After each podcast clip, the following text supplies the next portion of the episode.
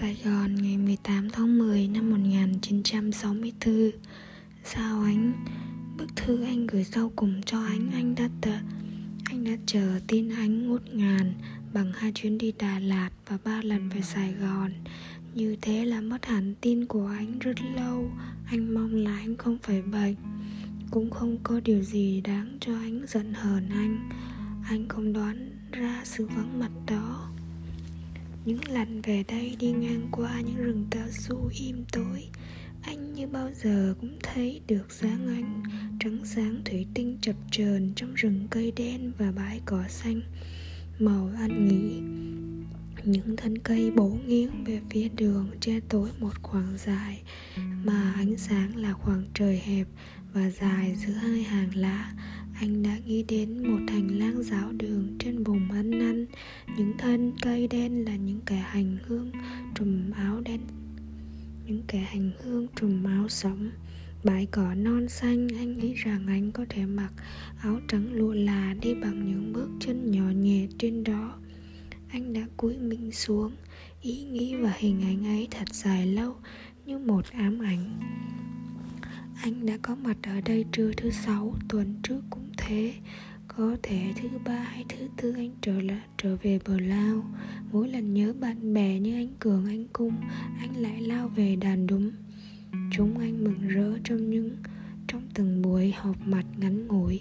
Đó còn gì hơn nữa đâu. Đã hai đêm ở Giáng sinh tự do, viết tiếng hát Bạch Yến đã nuôi anh trong một nỗi bàng hoàng. Tôi xin năm ngón tay em thiên thần. Lời buồn thánh đó Bạch Yến đã nhắm Trùng mắt lại, đưa tiếng hát Cắt khoảng đêm hồng trước mặt thành những trũng sâu cuốn hút. Tiếng hát đã ngừng rồi đó anh à Anh thấy mình lan man trong một vùng nhỏ hẹp buồn bã. Anh cung ngồi im chết nhìn hai bàn tay nhỏ nhắn của Bạch Yến, Đưa cao về phía trên Như gói lại một vùng âm thanh còn lãng đáng ở đó. Đầu cúi xuống thật lâu và những tiếng ngân của đàn Seviolon cũng tắt ngúm. Anh cung mang ly sữa đưa cho Bạch Yến. Anh cường nói Yeshua chê mua. Bạch Yến nhướng mắt thật sáng. Vremen Anh Je ne supplement pour dire merci Certainement Certainement Extrason Mỗi đêm Bạch Yến sẽ hát bản đó Ở trong không khí này. Anh đã tập cả những bản tiếng dạ lan và xin mặt trời ngủ yên những yến chưa thuộc sẽ lần lượt hát sau. Bản xin mặt trời ngủ yên, Minh Tuyết hát ở đan sinh Mỹ Phục tuần trước. Anh định viết thư kể về sự xúc động của mình cho anh nghe, Nhưng lại thôi và chờ thư. Cuối cùng thì anh vẫn phải viết vì thấy cần. Nếu anh không trả lời thì anh cũng sẽ chấm dứt ngang, đây là vừa. Bây giờ mùa thu ở Huế, Anh nói thầm với mình rằng Anh mặc áo lụa đi qua những con đường, Những công viên răng răng lá úa. Anh đã viết thư cho người yêu chim nhỏ của cung như thế này. Có tuổi nào mang lá vàng ướp vào sách? Có tuổi nào nhặt lá vàng đếm cho đủ tuổi mình? Có tuổi nào nhặt lá vàng rồi ngồi khóc? Có tuổi nào giữ lá vàng trong tay mà bâng khuâng. Còn có tuổi nhìn đá sỏi nhìn tường quách rêu phong nhìn da tràng sò ốc. Ôi có bao nhiêu tuổi trên cuộc đời này để nhìn cho hết thiên nhiên. Anh ơi, cơn buồn đã đi qua rồi phải không? Anh cũng mong điều đó. Mong rất ít Bởi vì anh sẽ còn trở về không có gì lố lăng bằng. Một người chỉ biết cười và vui. Anh hãy trở về về xa lạ tách rời bạn bè đi. Anh đang thầm ước mơ mỗi người chỉ còn có một mình. Chỉ còn có mình, mỗi người sẽ tự đi tìm gạch đá mang về, xây cho mình một nhà nguyện và ẩn trú vào đó. Thành phố núi đèo chỉ còn lại nhà nguyện, suốt ngày sẽ độc thoại trong đó và bao giờ cần cũng chết yên bình với riêng mình. Anh ạ. à tháng 10 cũng sắp qua rồi, anh có còn yêu hoa trơn nữa không? Anh vừa để vào máy hát đĩa Summer Play summer play và thấy cả một mùa hè bát ngát đã qua đi, vết tích còn im lìm nằm đó. Ánh ánh ánh ánh ánh ánh anh kể cho anh nghe những gì đã trên dòng sông đó và những con đường lá non xanh mây mùa. Cầu mong anh bình an và vui với niềm vui đơn sơ tìm thấy. Aleto Tokali đang điều khiển bản Symphony in Vetrove của Chopin. Chopin đó rất sao xuyến ngút ngàn. Mong tiếng ánh gửi về bờ lao cho anh Trịnh Công Sơn. Bờ Lao ngày 21 tháng 10 năm 1964 Sao ánh? Anh vừa về đến đây sau gần một tuần nằm ở Sài Gòn với Cường, với Cung. Như thế là lêu lỏng quá sức rồi, Anh vẫn thường hay bỏ đi bất ngờ như thế. Một buổi sáng thức dậy, Thấy nhớ người thân yêu là như không có gì giữ chân lại nổi. Tiếc là anh ở xa quá và lại đường về đó cũng không an thư nằm ngổn ngang trên giường anh, một thư của tường, của nam, của khánh ly và hai cái của anh. Anh cần phải nhắc lại một ý cũ như một đứa trẻ ăn chè đã để dành hạt táo lại. Cuối cùng mới nhai, anh cũng đọc thư anh sau cùng với một nỗi mừng vui mà anh không thể nào gọi tên được khi đọc đến chữ cuối cùng trong thư anh thì anh đã thẫn thờ cùng với bóng tối lặc câm bên ngoài. Đêm hôm qua, hôm kia, vào giờ này, anh đã cùng cung cửa ngồi ở đan sinh tự do để nghe bạch yến hát lời buồn thánh rồi. Như một buổi tiệc vui, mọi người đã bỏ ra về và đèn cũng tắt ngúm. Ánh yêu thương vùng đồi dốc sương mù này và muốn anh ngàn đời heo hút ở đây. Ôi lệnh truyền tha thiết đó làm người đi cúi đầu phải ngước lên và biến nơi ải đầy này thành vùng an nghỉ.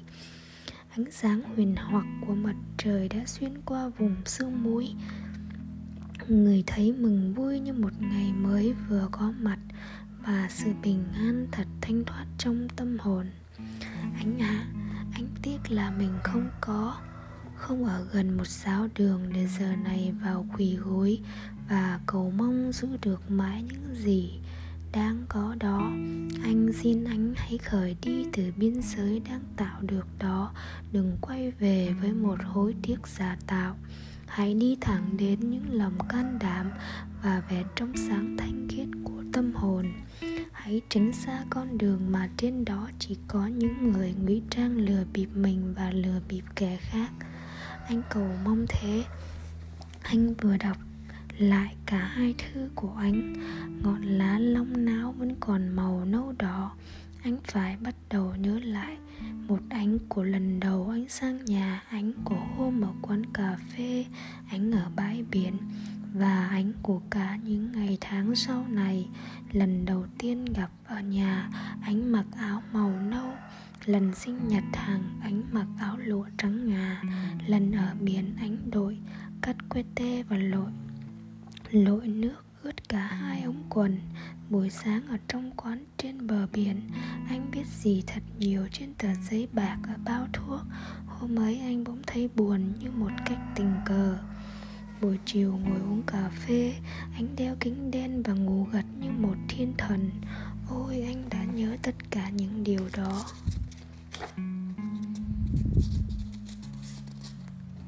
từ bao giờ anh làm sao biết được? Bây giờ anh còn nhớ lại một đôi lần, bàn tay anh lạnh ngắt và trời mưa thưa trên những hàng lá non xanh.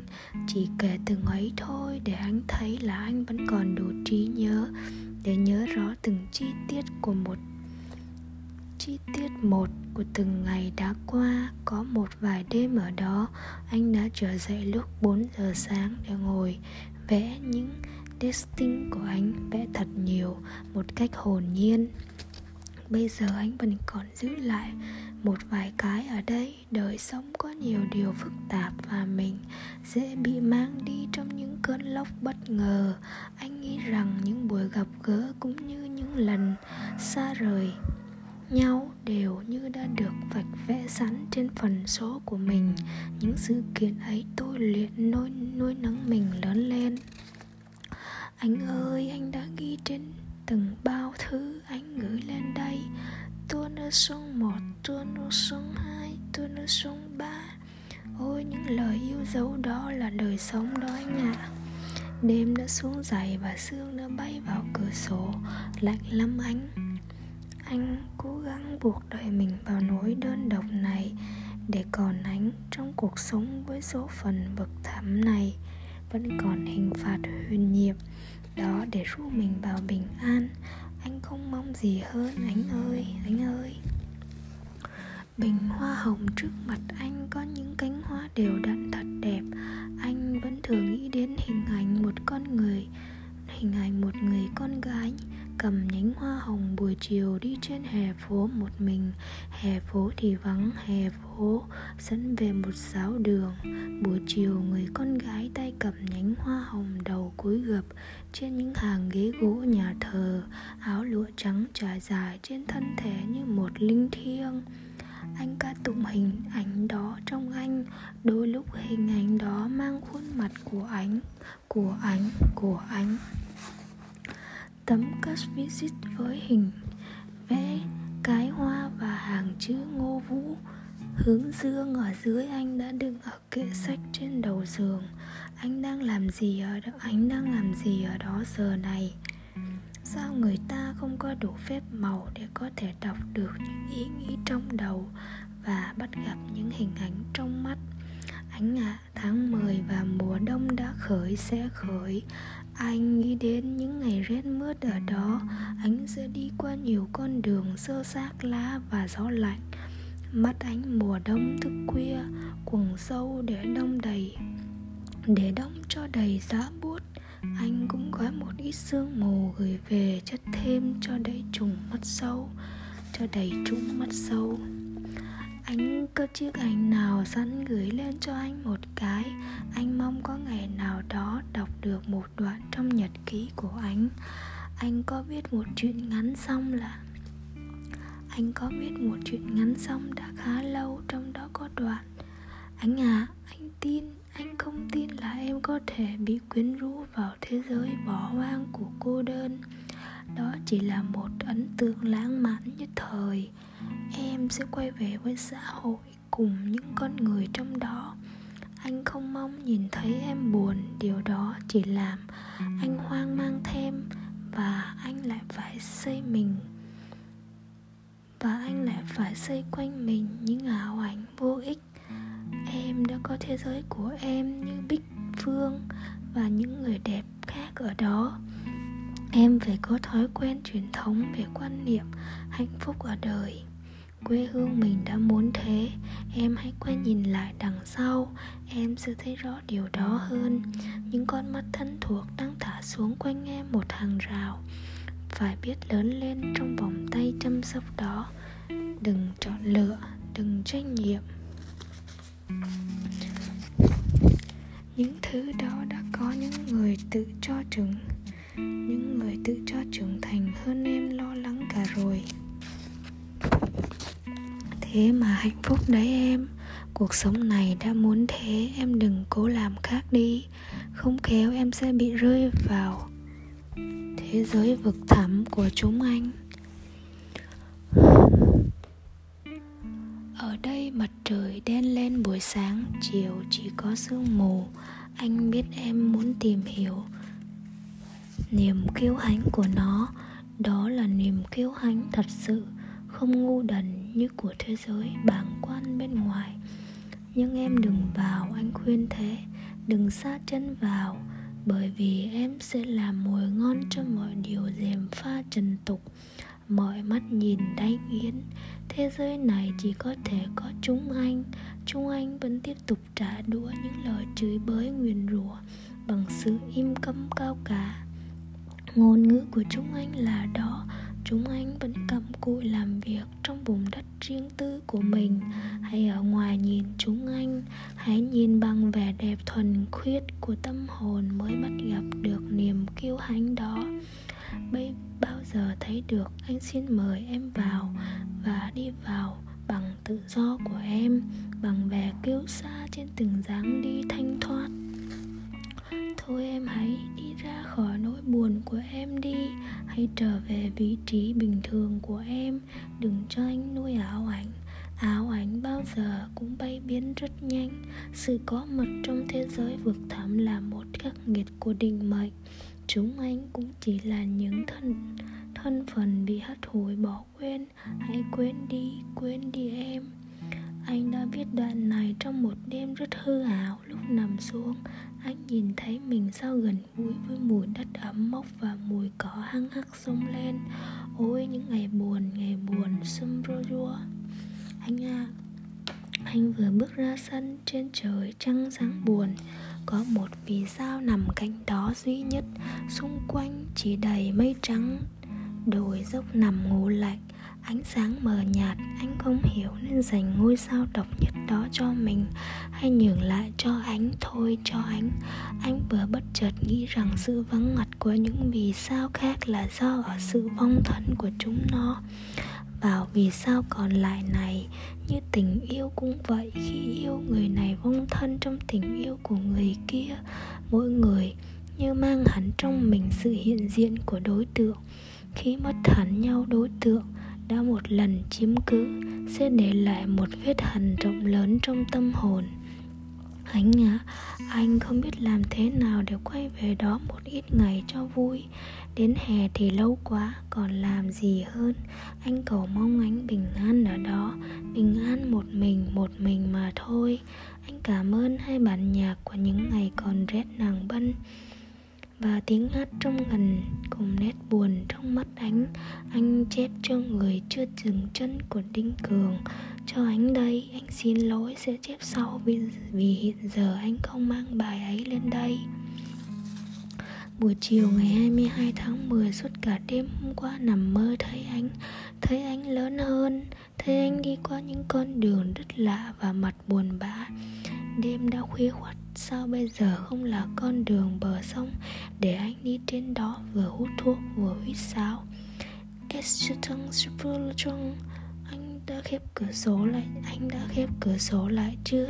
Trăng 16 chắc sáng lắm trên con sông đó, Có thể. Anh đang ngồi nhìn và mắt anh mất hút vào đêm. Anh nhớ ngút ngàn ở đó cùng với vẻ trong sáng vô cùng của một của một vệt lóe huyền hoặc trên không. Những ngày xa rời còn xa rời, tuần tới cung cường đã vào, trại nhập ngũ cả hà, em anh. Hà chán ngấy cuộc sống hèn mọn với những buổi gặp lại. Những gì đã có nên dấn thân vào đó, rồi cũng đến anh bây giờ. Anh viết cho hà Hà bao giờ cũng chỉ còn lại mình với mình. Hà sẽ khiêu vũ với bóng Hà trên những miền đất mới. Không ai giúp đỡ gì được cho ai. Anh cũng không làm gì được hơn cho Hà. Anh chỉ biết nhận chịu sự đốn mặt đó mà thôi. Anh ơi, anh sẽ trở về căn nhà nguyện anh vừa mới xây xong. Bên cạnh một ngọn hải đăng và sẽ yên ngủ. Nhìn đời ở đó cùng với một vẻ đẹp sáng ngời vừa tìm thấy lại.